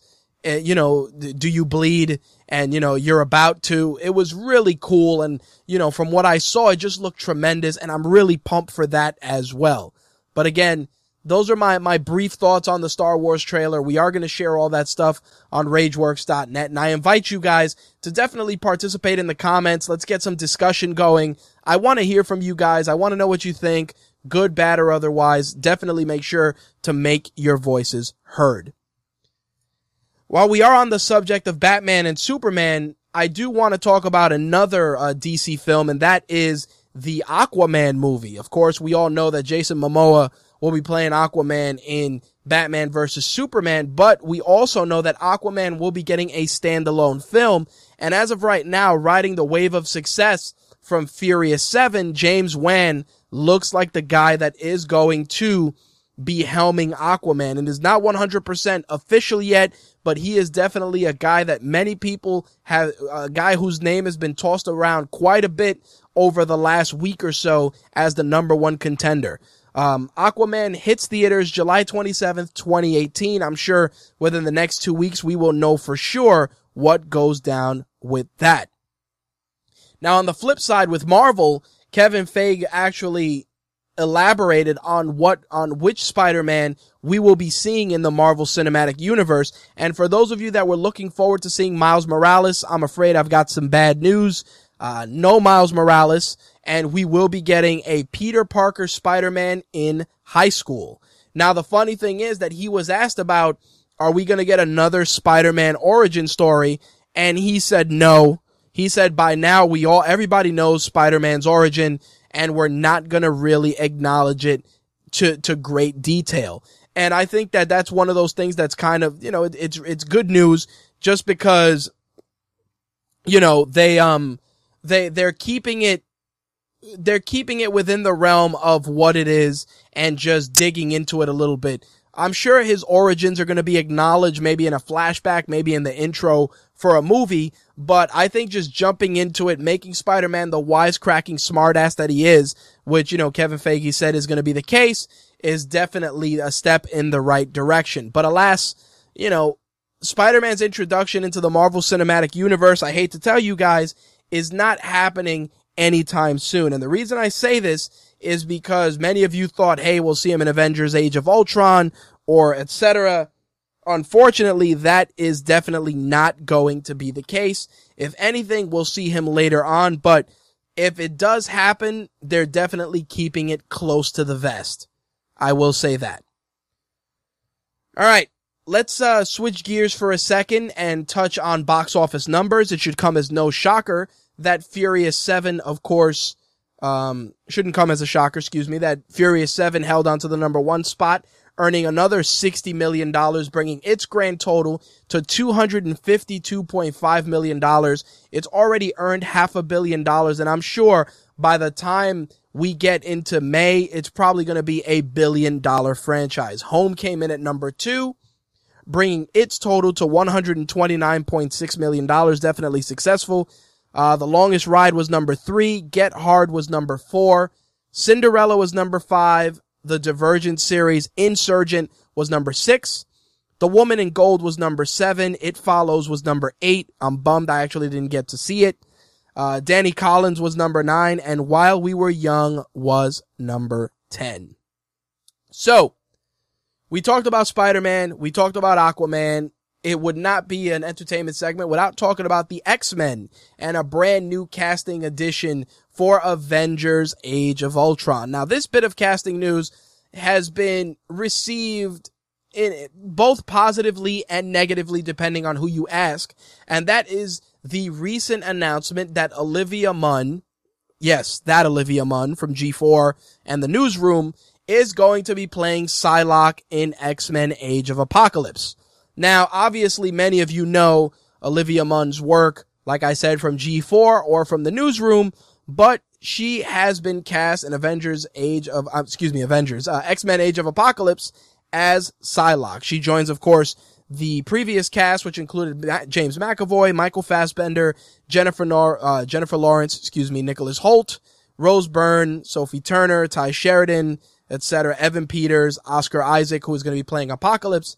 Now, many people are torn with this casting, and the thing is, Psylocke is Asian looking. And the first thing that everybody talked about was, hey, why is there no Asian actress portraying Psylocke? I can't tell you. Can't tell you whatsoever. But I will say that Olivia Munn as an actress, as an actress, has, has improved quite a bit. As, as, as somebody who's been involved in the gaming geek and, and, you know, geek culture industry, do I give a shit about her? No. Do I think she's improved as an actress? Yes. Why? Because she was fucking pretty solid on the newsroom. Now, can she bring that same level of intensity and, and, and just on-screen presence to Psylocke? Remains to be seen. Primarily because those of us that know Psylocke usually know her as scantily clad ninja chick with purple Psyblade. That's it. Unless you're a hardcore comic fan and you know that she is the sister of Captain Britain. And originally she was English and then, you know, her consciousness was transport, it was put, placed into the body of an Asian assassin. Again, Marvel storytelling at its finest. Now, X-Men Age of Apocalypse has a lot of different moving parts. That we've seen teasers for Archangel. We've seen discussions about Apocalypse. We've seen how Wolverine is going to be involved or not going to be involved. There's so many different things going on and in a, and in a, in a, you know, in a landscape where we're talking about Avengers Age of Ultron, the next phase of Marvel movies, Batman and Superman, Star Wars. It's like X-Men Age of Apocalypse is like an afterthought. So when everybody said, oh, Olivia Munn's gonna play Psylocke, I was just like, oh shit, I totally forgot about that movie. That's, that's pretty much the camp I'm in. I don't hate the news. I don't love the news. They're just the news. Simple as that. But again, definitely if you, if you want to share your thoughts, feel free to chime in, um, on our Facebook fan page. I'm curious to see what you guys got to say about that casting. Who would you have cast? Uh, definitely share that as well. It's definitely a superhero themed entertainment segment this week. Uh, the Wonder Woman solo film has lost their director. Uh, Michelle MacLaren originally was scheduled to direct the Wonder Woman film, uh, but she left the project due to creative differences. And no less than a day or two after her leaving, it was announced that now, um, she has been replaced by Patty Jenkins, who directed Monster. So, uh, Jen- Jenkins originally was supposed to, uh, direct Thor the Dark World for Marvel, but left that film in the pre-production phase because of creative differences. So, um, with that said, Wonder Woman has a new director and on the, on the Marvel side of things, Marvel is courting Angelina Jolie to direct the Captain Marvel film. It's not confirmed yet. Take it with a grain of salt, but that's the direction they're going in. I'm really curious to see how they bring Captain Marvel to the big screen because I feel that she is a, a very, very cool character. And if she's done right and integrated into the Avengers effectively, it's going to make for some very, very interesting storytelling. Last bit of entertainment news, and this I am very excited about, is that they are talking to Matthew Vaughn to direct a brand new adaptation of Flash Gordon. Now, Matthew Vaughn, of course, you guys know, has been cranking out some really, really awesome flicks. And, um, right now also, mm, I just heard a call drop. On which side was that?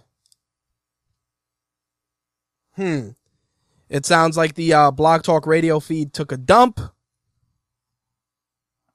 Uh, yeah, the Blog Talk radio feed took a dump. I apologize for that, guys. Um, in any case, uh, our Mixlr feed and our video feed are still running and this is our last story of the night anyway, so let's wrap it up. Anyway, as I said, Matthew Vaughn will be directing, uh, the upcoming Flash, well, correction. He is in talks to direct a brand new adaptation of Flash Gordon. Um, I love Flash Gordon. I thought the soundtrack was badass. And, um, you know, I'm looking forward to seeing if Matthew Vaughn gets the gig because I want to see how he brings that to the big screen. Again, um, as I said, up, oh, audio dropped out here too, it seems. Yes, Slick, the audio for Blog Talk Radio did drop out, so, um, we're just gonna wrap things up with the Mixlr feed and our video feed for now, as I said. In any case, uh, really pumped for that. Like I said, Matthew Vaughn, uh, possibly directing Flash Gordon. Once we get confirmation, we will share it with you guys. Anyway, as I said, the uh, the call dropped out on the Blog Talk Radio side of things. So for those of you listening via Blog Talk Radio, I apologize, but you can get the archived episodes of the show on iTunes, Stitcher, and TuneIn Radio. Anyway, that's going to wrap up the entertainment se- the entertainment segment for this week, and it's actually going to wrap up this week's episode of My Take Radio. So let's get the hell out of here, shall we? You've just heard My Take Radio episode 287, broadcasted live on Thursday, April 16th, 2015. If you're interested in being a guest on a future episode of My Take Radio, drop me a line at mtrhost at mytakeradio.com or at rich at rageworks.net. With regards to archived episodes of My Take Radio, you can find them in the following locations. iTunes, Stitcher, and TuneIn Radio. In addition to that, episodes, of course, will appear on rageworks.net.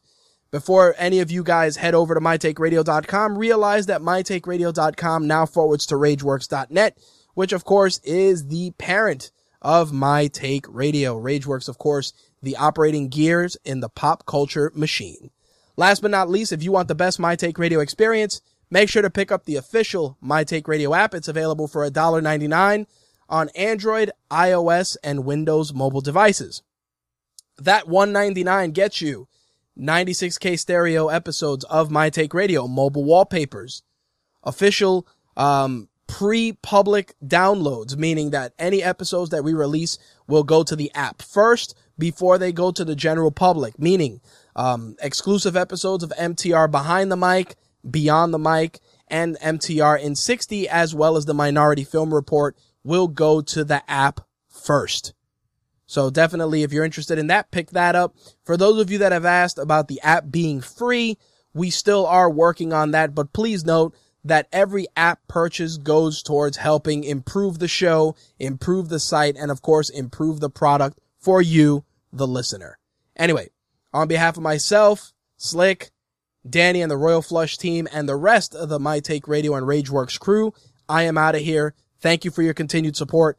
My Take Radio will be back next week, uh, Wednesday at 11 p.m. Eastern, 8 p.m. Pacific. We're going to be talking about this weekend's UFC on Fox event. We're going to talk Raw and the week's MMA and wrestling news. And of course, if gaming and entertainment is your flavor, then make sure to tune in Thursdays at 11 p.m. Eastern, 8 p.m. Pacific. Until then, I'm out of here. Peace. I'm rich, biatch! That's all, folks.